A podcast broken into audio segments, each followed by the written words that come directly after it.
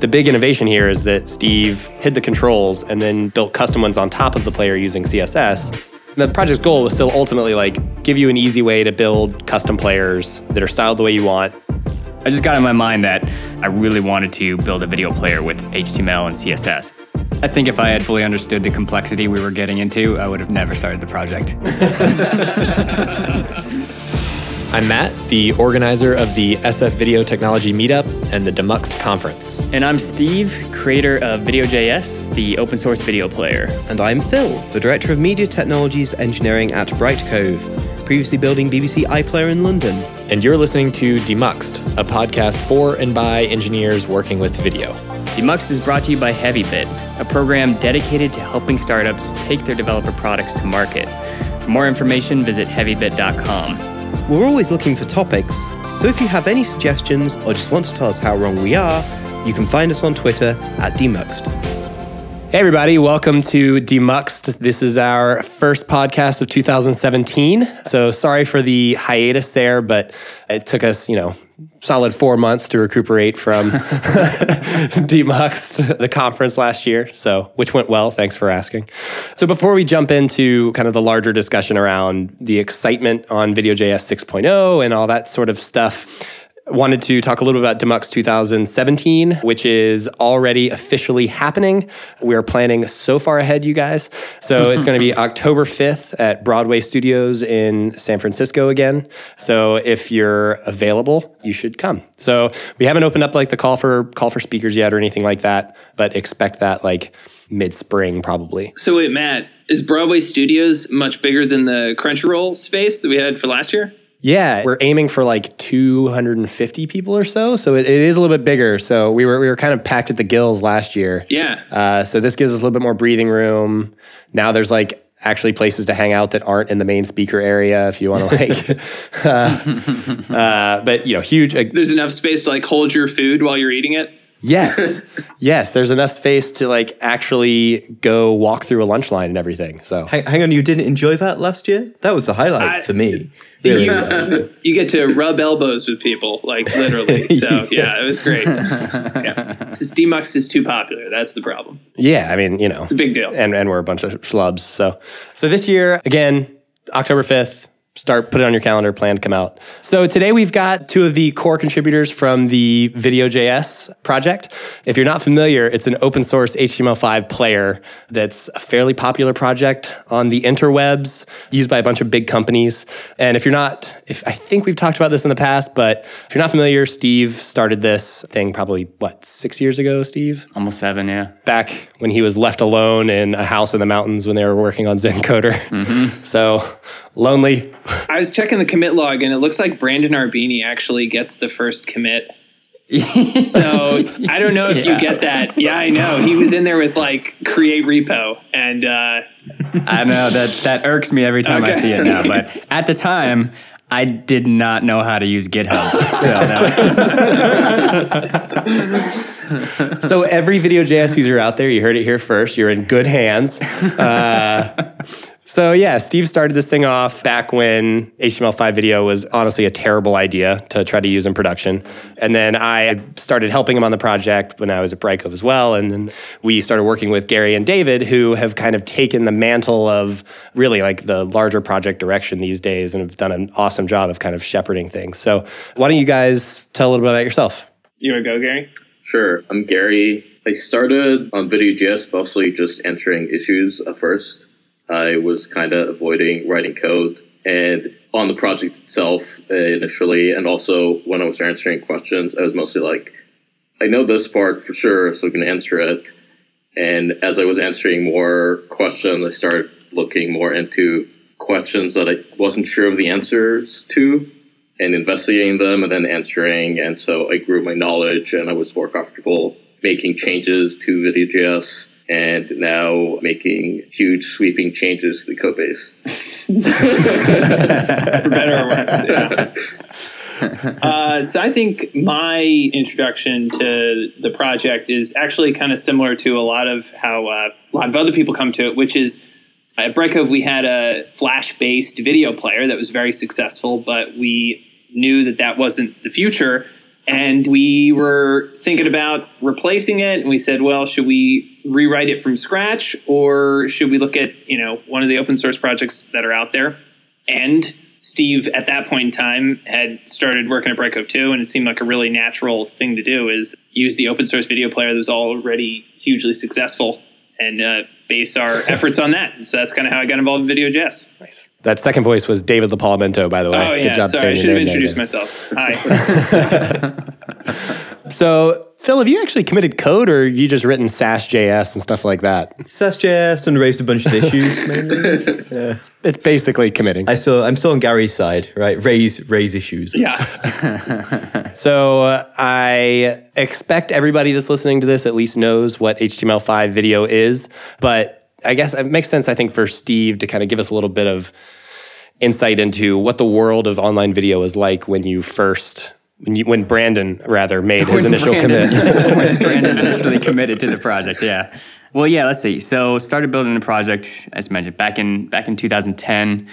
We were um, going through the Y Combinator program, so the startup accelerator, a company Zencoder. Yeah, we rented this house in the middle of the woods, you know, in the hills behind Los Gatos. Because what you do with Y Combinator is you go move close to Mountain View, so you can go through the program. And so we rented this house for three or four months.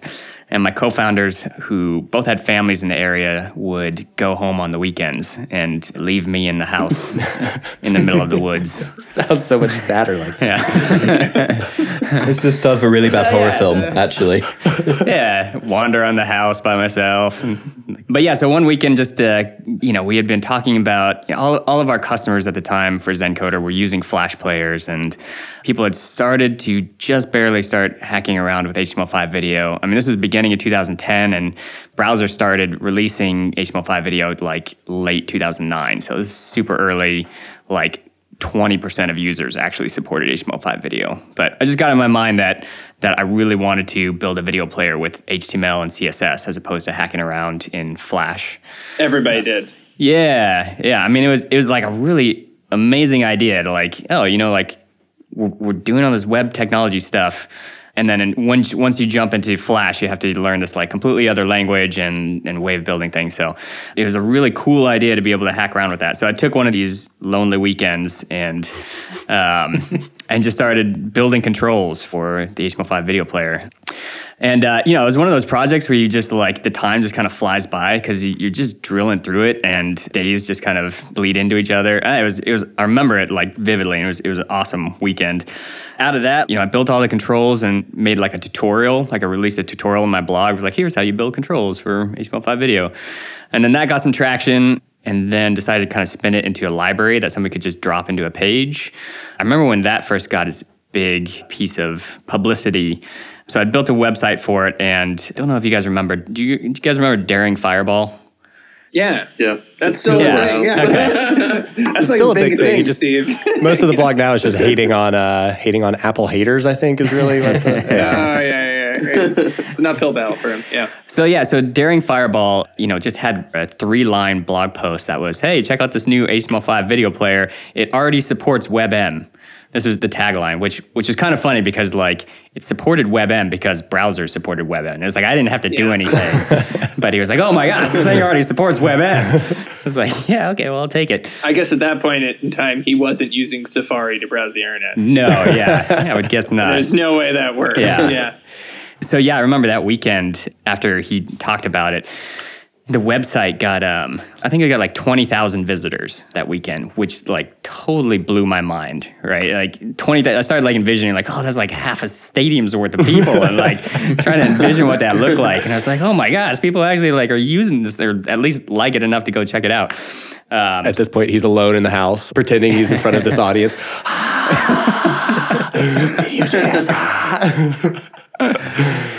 Which is funny because like today we get like 20,000 visitors to the website every single day. Yeah. So, but yeah, so that, that gave us a lot of motivation to kind of like put more effort behind it and just kind of keep building it out.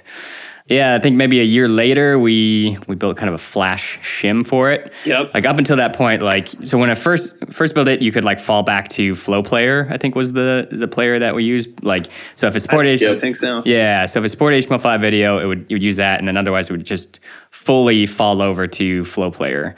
And then, like a year later, or maybe it was a couple years later, we built a, a Flash shim that was just like the super lightweight, which still use it today, super lightweight Flash player that just kind of mimics the video element. No controls in it or anything. We just overlay the HTML controls on top of that. Steve, do you know? Is anybody else doing that still? Like, I, I know we are now actually like heading towards retirement on that little piece of Flash, but I feel like I don't, I don't know if any other video player even now adopted that strategy. And I always thought that was one of the coolest things about VideoJS. I think every player has now, honestly. Like, Are they doing that? Yeah. Oh, okay. I really felt like most of the alternatives. Well, I guess you're right. It's relatively recently, if I if I'm getting this right. I could be totally wrong, but I think um, Yeah. Flow Player completely rebuilt their thing, and I think it's it's built the same way. And I know JW Player, JW Player at least now supports like CSS styling, which I assume means that they're doing this, but I can't I can't say for sure. Well, I, it took a while. Let's put it that way. Yeah. Well, for listeners that aren't familiar with what exactly we're talking about, about the controls bit here, when Flash players ruled the world, trying to modify and style them was difficult to say the least. There are things like, Action script. yeah, you, you were either directly in ActionScript, Load custom SWFs. custom SWFs, or like, you know, if you're lucky, you were using something like Brightcove that had uh, BEML. BEML, that's it. Brightcove. Uh, I mean, Brightcove if you want to say language. that's lucky. Well, it was better than writing action script. building a building a player that looked the way you wanted it for your website was impossible for like the layman and a giant pain in the ass for even really technical people. So the big innovation here is that Steve hid the controls and then built custom ones on top of the player using CSS. JavaScript events just were were the controls now. Mm-hmm. The innovation there was that the Flash player didn't have controls. It just sat under these HTML and CSS, HTML elements styled with CSS, which sounds sounds like a no-brainer in 2017. But I remember trying to style Flash players uh, And the HTML full screen API made it so that you could actually take the player full screen and actually have the controls. Oh yeah, that was previously yeah. you could only full screen with Flash. Mm-hmm. And if you weren't doing the controls in Flash and full screen, you lost controls. There definitely was a lot of downsides, maybe not a lot, but there was some significant downsides to that approach. Like you couldn't go to full screen originally. You could do like full window, but you couldn't do full screen. There's also like some performance issues of like overlaying HTML on top of the Flash player, especially when you talk about, ah, I forget what it's called, but there's some like mode in Flash when you're playing video. W mode. W mode. W mode. A lot of the heartache internally was over using. I think it's it's there's Stage opaque, video. transparent, and whatever, and you couldn't get hardware decoding unless you were not using the variant of Flash which lets you overlay HTML on top of it. Mm-hmm. Yeah. There was good reasons why people would decide not to do this, but I was just incredibly bullish on HTML5 video. Like I, I wanted it to be the future, so I was just gonna like make it today and then you know, figure out how to deal with the problems after that. So Yeah.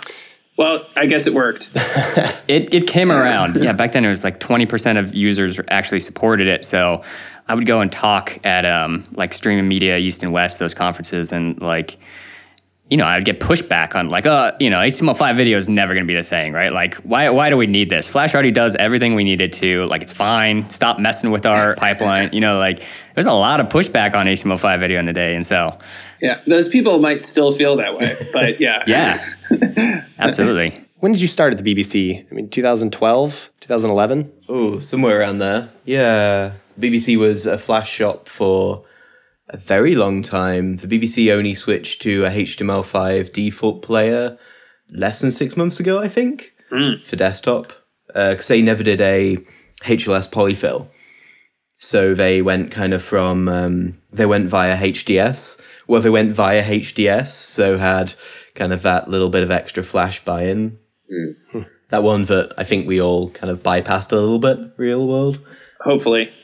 so I think it was interesting because it was you know the player was one thing and getting it to look good in your web page, etc. But it was also that was like a period where there was all this infrastructure around serving Flash video, mm-hmm. right? Mm-hmm. And and the HTML world didn't have adaptive streaming, Yep. and you had FMS servers and like hugely popular you know deployments of this massive FMS server infrastructure, and people didn't want to give that up. Mm-hmm. It did work, so I mean, the CDNs had spent, you know, years building out these massive RTMP streaming farms, right? That then, oh, suddenly no one wants that anymore, right?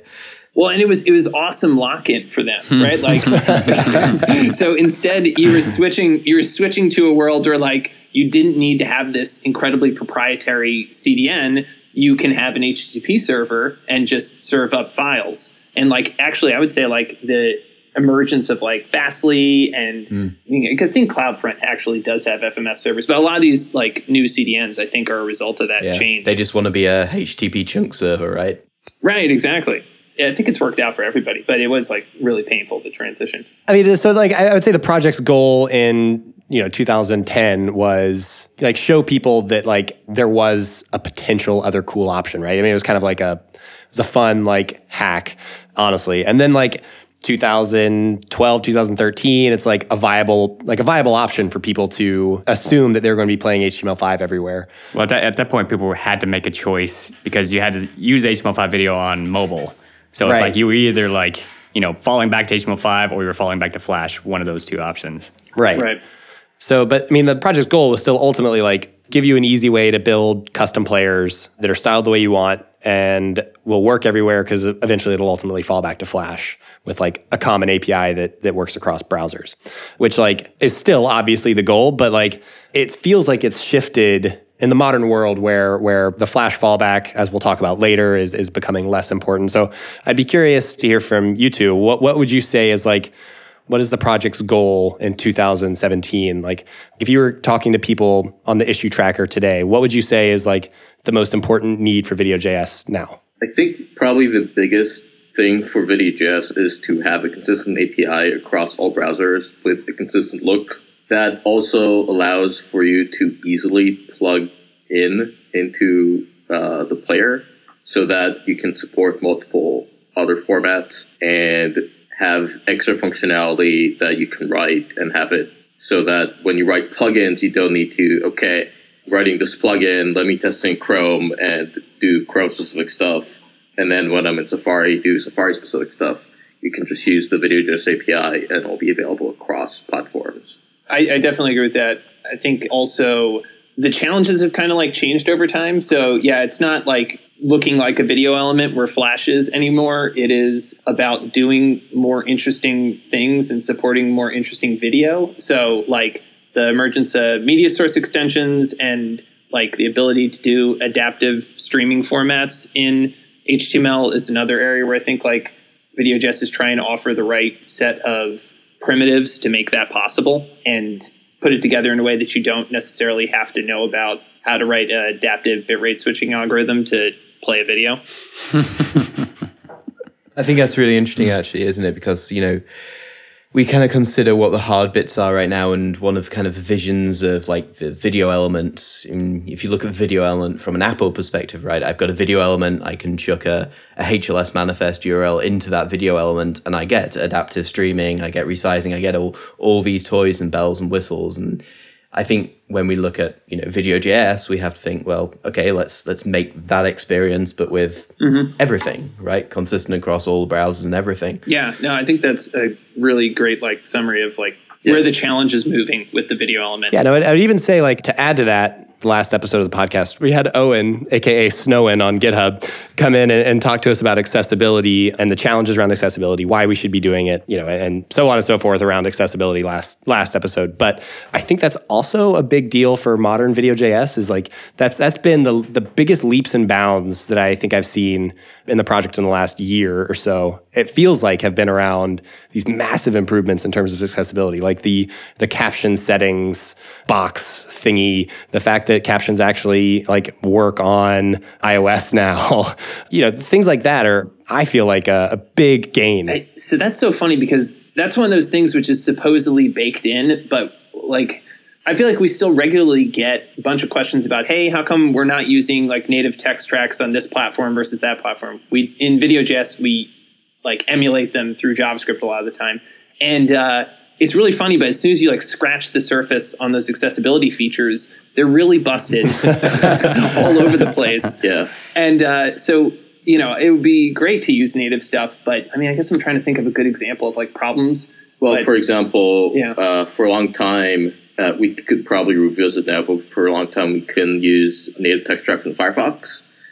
because the way that VideoJS worked is it takes a video element and then wraps it in a div, which is where we put the controls. But to do that, we actually remove the video element from the DOM and then put it into that new div that we create. But Firefox had a bug that might be fixed now in like Firefox 50, I think, where text tracks that were loaded in the DOM originally were canceled from loading when the video element was removed, but then never told to reload when the video element was put back in. And so writing workarounds to support native text tracks in Firefox for that would be significantly more work than just saying, well, we're just not going to use native text tracks until Firefox fixes this bug. Yeah, and it also had the nice advantage of like you can you could sort of style the emulated text tracks, which I think is something that some people want it for like compliance reasons, but other people would just like you know their font to not be just pure white on pure black for their captions. And there's like you know nascent CSS selectors to do it, but they don't work all across the board, and Yeah. they don't always work very well. And so Or they know, don't work like you expect them to work. yeah, yeah. Trying to write CSS that works cross browser that does what you want for text tracks is like unbelievably difficult. Mm-hmm. Yeah, and we actually found bugs relating to that. For example, I remember seeing on Safari, if you were to select the cue, there's the pseudo selector colon colon cue, which is supposed to select the cue. But if you add a margin bottom to that, because you want to like lift the captions up, Safari is really weird where it applies it like each frame that it loads the player. so so basically each time that new captions are refreshed, the caption would go down and then back up. Because you basically get unapplied, captions are written out, and then it get applied and they'll move up. And then sometimes Oh god. it gets applied twice. so it ends up being like, say it was down one EM, it'll end up being two EM from the bottom. So- it's bizarre. this is oh, this is the last caption bug I'm going to talk about. But we, we, so we were we were testing 608 captions in Edge because Edge has native support for HLS and it supposedly has 608 support. And then 608 captions, if you're not familiar with them, are like the, the the captions that are actually embedded inside of the video files. They actually kind of like are interspersed among frame data in video files. And uh, it turns out that Edge does, in a sense, support 608 captions. But what it does is 608 captions have a frame number on them. It will display them for that frame and that frame only, and then get rid of them. So, so every caption shows up for one twenty fourth of a second, which isn't enough time to read them. Just in case you were curious, I so. I guess I'm sorry, Edge people. I'm sure that that was like not fully baked feature and it Yeah. just got out in the wild, and, but it was crazy. It's captions with speed readers. Yeah, yeah. If you're really fast, they're great, but, But otherwise, tying it back to VideoJS, this is the thing that we spent so much time on is like finding these bugs and then figuring out, well, can we work around them so that users of VideoJS don't need to deal with this ever again. yeah. And uh, I think for text tracks, we have a pretty good solution at this point. Yeah, I- I think if I had fully understood the complexity we were getting into, I would have never started the project. They said building a video player was easy. Yeah. so that's i think that's I, I don't know. Me as a user i definitely want to fix all those text tracks bugs myself so i would never use a project but i can see what other people would want to. But, um, yeah so as we you know move into 2017 where we're talking about a new a new era in video.js now. We're moving on to 6.0 uh, i see like 5.0 the big release was like we had a new skin ES6, new man. skin. we, Ooh, we switched ES6. over to ES6. yeah, When did we move play button? We moved the, we moved yes. the play button. The big, the big play button debacle of That was 20. 2016, 16. the greatest controversy. That was version four that we, we moved the play button. Oh yeah, yeah, yeah. And then we gave up in version five. Is that what happened? Or No, we- no, we moved it in version five. It was version four too. Ver- 'Cause version four was still in no, the no. center. Version four was in the t- upper left. Version five, I just doubled down on it and started getting super salty on uh, on Twitter and issues. So. so yeah, like mostly, I, I feel like four or five was mostly a cleanup of the code. We, you know, other than the skin, like most of the changes were behind the scenes around video, like mm-hmm. around the build process and using ES5 or using ES6, all that sort of stuff. Yeah. So yeah, I'm, I'm curious, what should people be expecting in 6.0? So the big thing that I've seen recently is more accessibility improvements. You guys want to tell us a little about that? Yeah, so for the past couple weeks and basically for a long time, I've been working with Owen to improve the accessibility.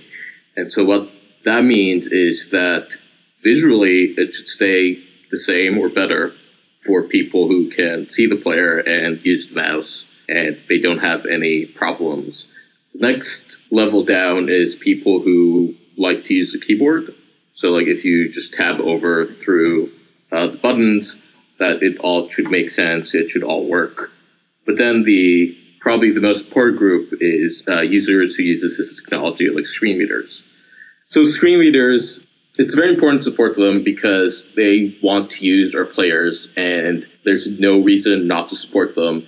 And it's actually really easy. So we sh- had we known ahead of time, we probably should have done that. But it's becoming more of a thing now the two big things I think that we did, uh, we actually had a blog post on the Video.js blog about it, is the outlines.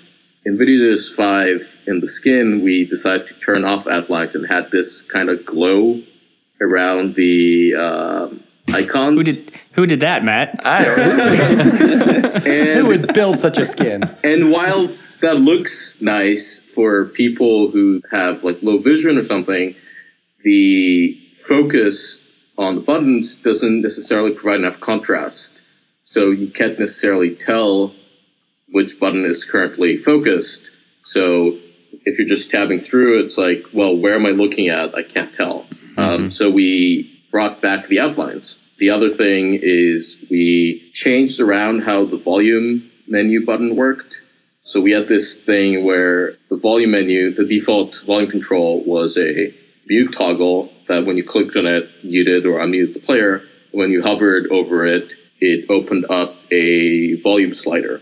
But because of the way that it was written, where it was basically in the DOM, it was a button with a slider as a child of the button, screen reader technologies couldn't really interact with both.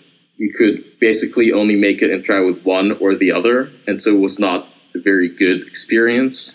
Even if you were just tabbing through, it wouldn't work quite right either.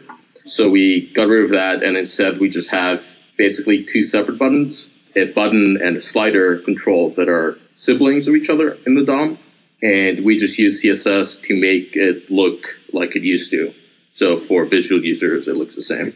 That's cool. Yeah, and we just spent a lot of time just fixing all the accessibility issues that we have. I don't know if we're necessarily WCAG AA compliant, but we're definitely getting there. The other one that I'm really interested to hear more about is uh, the new middleware component.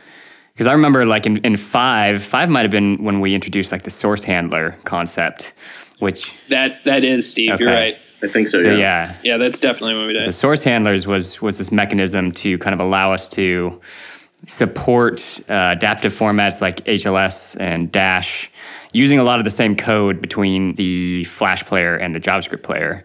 And as I understand it, middleware is kind of like maybe a better approach to this, but I should let you guys kind of explain it because I don't fully grasp it myself. Right. Middleware were kind of thought up because we had some plugins that wanted to take some kind of source. For example, if you had a API for a catalog that you had video IDs associated with video, and then you can make a request to the API that would give you back an actual URL. And depending on the browser or what you give the API, could give you back HLS or Dash or just MP4 or maybe an FLV even. And one thing that we were seeing is that with techs and source handlers, you couldn't really have a source handler that used another source handler.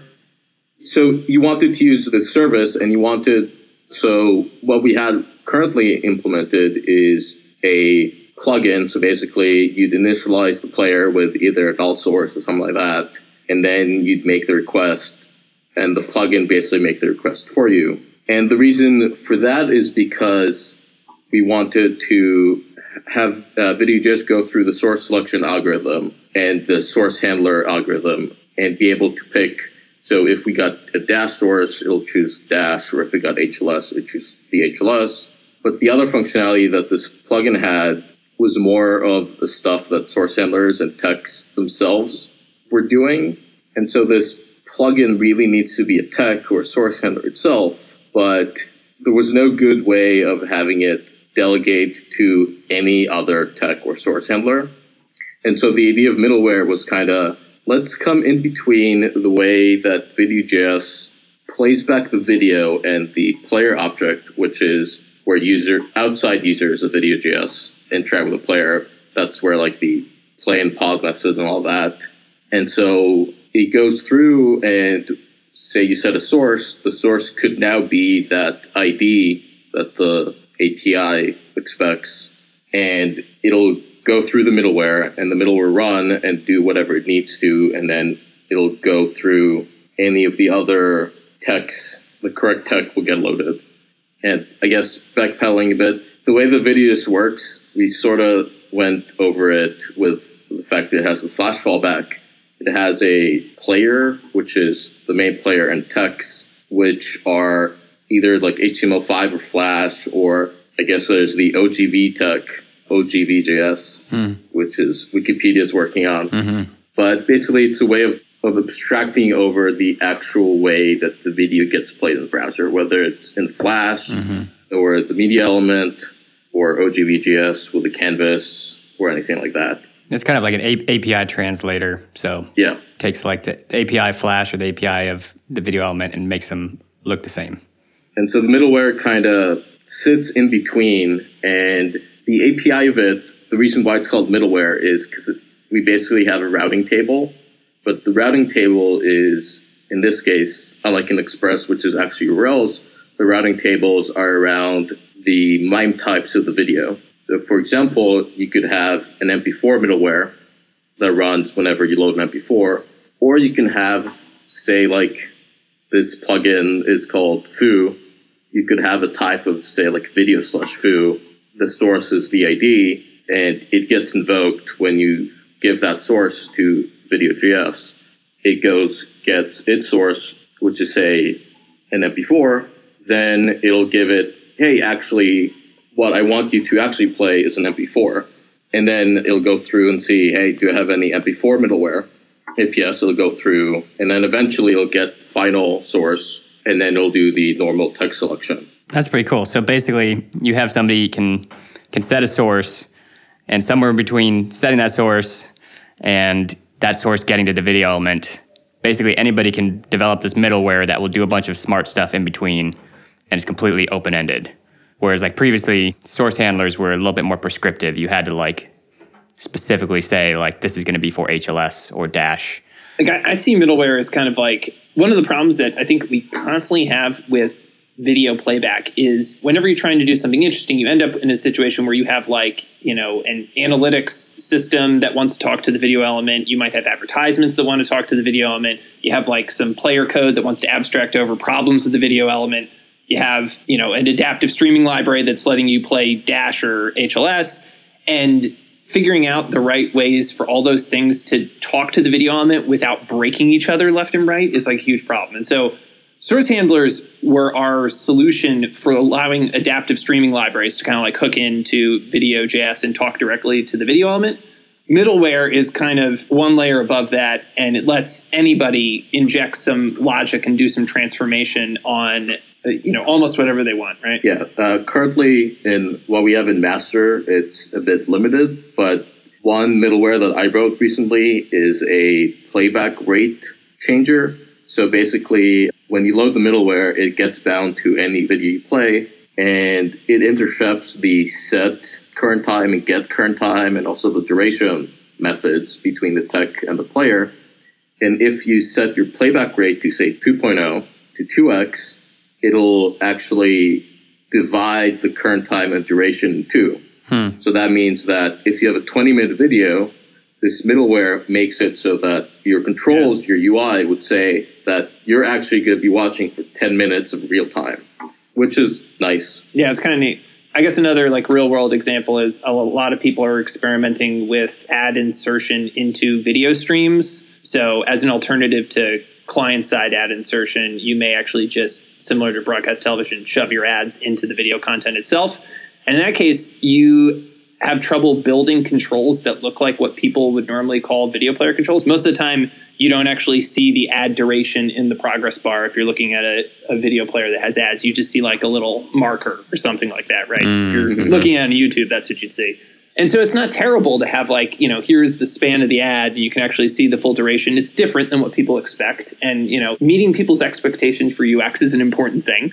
So middleware would let you actually transform the timeline in a way that you could make those ad breaks look like markers. And then when you get into the ad, you can expand it. When you come out of the ad, you can pull it back, that sort of thing. Whereas right now, a lot of ad libraries just create a separate control bar Yeah, and then swap between them. That's what we've done so far for a lot of ad integrations with Video.js, and that doesn't feel as smooth as it should. You know, mm-hmm. it looks reasonable, but it's it's probably more moving parts than you wish you had for something like this. Yeah.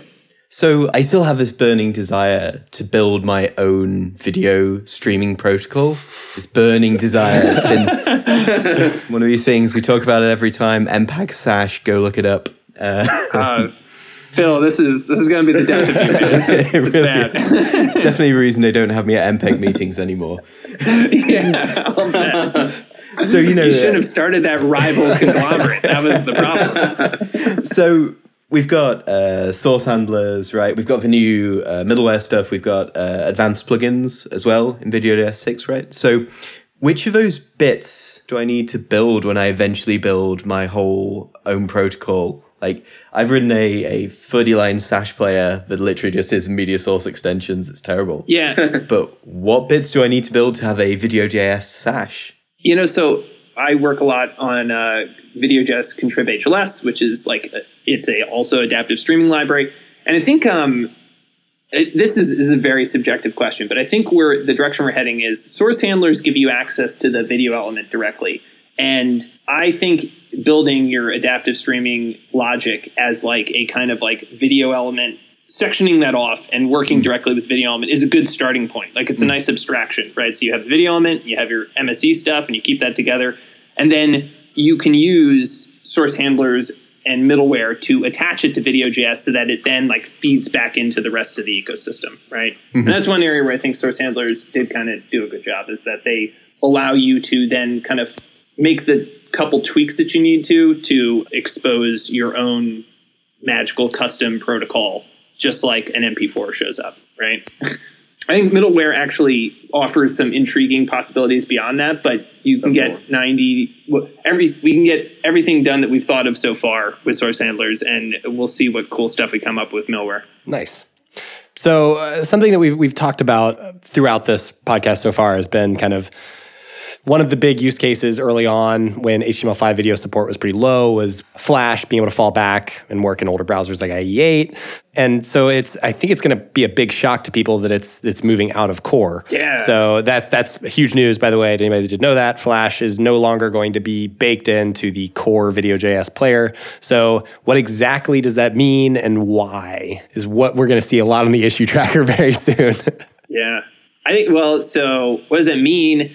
Really, honestly, it doesn't mean too much if you want Flash. So, like, it's now in a separate project, but it's like a Yeah. script that you add. And Yeah, so, you just add it like include Video.js, include VideoJS Flash, and it continues working. right. So, if you're in that camp, which, oh God, I hope you're not, you, you can, uh, you can do it and it's not that bad. We're in that camp. Oh, don't talk about that. But, but if y- if you are one of the many happy people who don't need Flash in their lives anymore, you don't have to do anything to get rid of it. It's gone. So if you just start using Video.js six, you don't have Flash. There's nothing there. All the skeletons have been removed from the closet.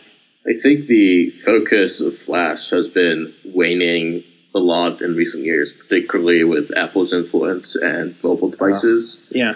and with now well, with now Google. Google Yeah. too. Yeah, they're really pushing it. Well, in but we're, Chrome. we're okay. So yes, they've written some blog posts, and I believe that the word on the street was one percent of users had Flash turned to click to play. Is that still? I thought they. I think they changed it. 56, I think, has 100%. Oh, really? Yeah. I I have two clicks to play now. Two clicks to play. I have my thing I used to have, and now I have to click through the extra thing as well. Oh, wonderful. Yeah. Really Yeah. annoying. I, I guess you're right. So what's funny is I don't encounter Flash enough these days to actually know the status on that. But And it's also weird Yeah. because they still have their intelligent thing where it's like, oh yeah, if Flash is important, whatever that means, it'll yeah. magically let through. I always thought that was a good idea. Like they've been like intentionally ambiguous, which leaves everyone who uses Flash in Yeah. like this horribly nervous state, which is really- probably good, right? It's really weird because I've seen uh, IMA ads where the page loads, you see the little gear that says that click to enable Yeah. icons. But then a split second later, the Flash ad starts playing. Which I, I guess that is exactly Oh. Chrome's detection. It's like, this looks like an ad. That might be important. We should probably Gosh, take thanks. it. Yeah. The most important, even. yeah, they're so good. The, the Chrome team. It's really interesting because I've been I've been browsing without Flash for about a year now, and with like a click to play thing that mm-hmm. wasn't the native one, so it never got overridden. Mm-hmm. And it's fascinating the places you find Flash. Mm. Like you get to a random login place, and hang on, there's like a Flash click to play hidden right at the bottom of corner of the screen. Oh, What really? the hell's that? yeah, like it, it's all over the shop. You'll just randomly find chunks of little bits of Flash. Uh, obviously, someone's doing something like uh, I think my favorite one is verified by Visa. Actually, tries to load No. a Flash plugin. Yeah, I think it was like probably six months ago, but I was flying JetBlue and I tried to get to their website on my mobile phone. And yeah, they used, their whole thing was like built in Flash at that time. I was like blown away. That was so bad. HBO Go just recently switched from a Flash only website to like HTML5. Really? Yeah. wow. That's nick of time. That's Yeah. what I was saying. yeah. Very, very quick side note on my favorite Flash one I had last week. For those of you who don't know what PCI DSS is, the industry standard for credit card uh, monitoring, I, fa- I Oh, have right, to fill one of those out every year. uh, my vendor, their website only works in Flash still. Uh, yeah. at least it's True not story. IE only. Like that used to be before it only works in Flash. That's what it used to be. It's like you must Yeah. load this in IE. Yeah. Well, at least, you know, Video.js is now no longer contributing to the, well, will soon no longer be contributing to the Flash problem. Yeah. but as we as we're moving as as 6.0 comes out as as these things you know as we get this middleware accessibility improvements advanced plugins and flash dies what is the next big thing like what do, what do you guys think is like the what is the 7.0 push Well, middleware, I think, would still be a big thing because it's brand new now, and I think by the time 7.0, we'll actually have a much greater idea of the power of middleware. Yeah. And I know Gary brought this up when we were talking about this beforehand, but I think one of the big pushes for us for 2017 will be figuring out how we're going to tackle this whole like media source extensions, adaptive streaming world in Video.js. We have projects to do it. So we have VideoJS Contrib Dash, which plays back Dash video, and Contrib HLS, which plays back HLS. And the question is like, is is the world in a place now where you know not having that be part of Video.js, we're missing today's problem, right? Yeah, Which is playing you know more advanced video formats. There's So- currently several projects, and the question is, like, should we ship them with Video.js? Mhm. It seems like the world is moving towards yes, because it seems the uh, adaptive streaming formats are becoming so popular, and people more and more starting to expect, like, I want to grab a player, and I just want it to play any format I give it. yeah, yeah. Wait, that's a lot of hmming, Steve. Do you have some thoughts on that? no, I, th- I think it. I think it makes sense. It's, it's, you know, it's always a, a tough call, like which which features to include and which which to not, right? And like one of the lines that we always drew was, does the video element support this thing, right? If Right. the video element supports this, then we should for- support this in both HTML5 and Flash, and then everything else on top of that should be a plugin. You know, we didn't follow that exactly, but that was that was the mantra, right? yep, I always like that mantra. Still do. So. Yeah. Yeah. But it, this one is really funny because it's like, well, it sort of does and it sort of doesn't. So Yeah, some of so, them. Uh, yeah, Some browsers do support those, like yeah. you know, like Safari supports HLS, Edge supports Dash. You know, you could make a, a you know, And HLS. Mm-hmm. And HTLS, yeah. So you can you can make a strong argument there. I feel like. Well, and I also think like um, the other like interesting problem that's happening is if you look at any of the libraries that do adaptive streaming now, they're all kind of fiddling around with the idea of just supporting like essentially any segmented media format that hmm. you can write a manifest parser for. Mm-hmm. Yeah, they're And- all kind of converging on all of them merged into one thing. and, and yeah, which, which actually is awesome, right? Like, oh my, I can't even think of a time. Well, maybe like back when we were always doing FMS, but like it's hard for me to remember a time where like it was like one video format and like everything just worked. But uh, it almost seems like there's like a very glacial movement towards let's just use fragmented MP4s in you know reasonable segment sizes, and we'll figure out some text file to specify them, and maybe it's the magical work at MPEG Sash, right? Um, yeah. and uh, and then that'll just work. And um, you could actually, you know, write like a reasonably sized library that does that, and it wouldn't be an explosion to Video.js to include it, right? So it sounds like you heard it here first. The next big initiative for Video.js is MPEG Sash. I'm, I'm fairly certain that's what we do. Phil's already done it. Sash. He's already done it. Yeah. Another, another thing I think we need to look at is custom builds of Video.js. Because I've been hearing more and more people who they want video Video.js, but they don't care about captions at all. Or they want they video. should. I mean, they should. but, or they want video Video.js, but the way they're implementing it, they're never going to need a control bar or any of the UI stuff. And so it'll be nice to look into being able to provide custom builds so the user can build, okay, I want to exclude these components. Because if you want Video.js for like the plugins and the techs, but you don't need the control bar, the control bar makes actually probably the majority, the UI components make the majority of the file size of Video.js. And so you could slim down your deploy quite a bit if you didn't need that. Hmm. I've, I've actually been thinking a lot that it would be cool to to pull core out of Video.js and have that as be a because then you could use that in like things like web components or React components and kind of build. Have everything be plugins. Yep. Yeah. That is uh, actually something that we're thinking with middleware because and the advanced plugins because the way the middleware works is that you register a factory method that when called it takes a player and then when the source is set the middleware gets the tech so the middleware gets both the player and the tech and then with the new advanced plugins which have more lifecycle events you could using middleware you could add stuff to the tech more functionality say attach a source handler or something like that.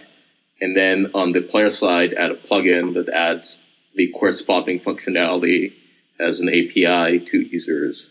And so theoretically most of the things in video.js could be pulled out into plugins and middleware hmm. Plugins all the way down. That's crazy. yeah. yeah maybe that'll be seven have everything be plugins we could just like skip to like version like just do uh do it like React style and just like jump to like version 18 or something at that point. So yeah. 600 The core becomes an empty file. That's what it is. it's it's always been our dream. uh, easily maintainable, but uh, the, the, Oh, the, everything would just move to the grunt file at that point. But uh, Oh god. we're switching to vanilla js no, stop. All right, we've run up on our time at this point. So I just wanted to say thank you, Gary and David. If you guys, if anybody out there has a very specific burning question around Flash, uh, gkatsev and DMLAP on the issue tracker. Not around also Flash. man. actually just come to our slack Oh, yeah. That's true. Oh yeah. slack.videojs.com Slack.videojs.com or go to the issue tracker and just repeatedly mention them and plus one issues until you get what you want. at mmcc at hef also works Be sure to ask about the positioning of the play button. He really loves that. Really, really Yeah. wants to about I will tirade we haven't talked about that one. next episode. Uh, okay. Well, anyway, thank you so much, everybody. I really appreciate you guys joining from Boston, and of course Phil from from London. But you're here every week or every uh, every episode. So Every week. Every week. yeah, now It's it a weekly show. All right. Well, thank you, thank you again, everybody. And again, if you have any questions, make sure to email us uh, info at demux.com or hit us up on Twitter at demuxed. All right. Talk to you soon. That's all we have for today. But as always, we'd love to hear what you thought, even if you disagree. So please reach out on Twitter at Demuxed. To learn more about HeavyBit, visit heavybit.com. And while you're there, be sure to check out their library. It's packed with amazing talks on sales, marketing, product, and general management from founders of developer tools companies and other industry leaders.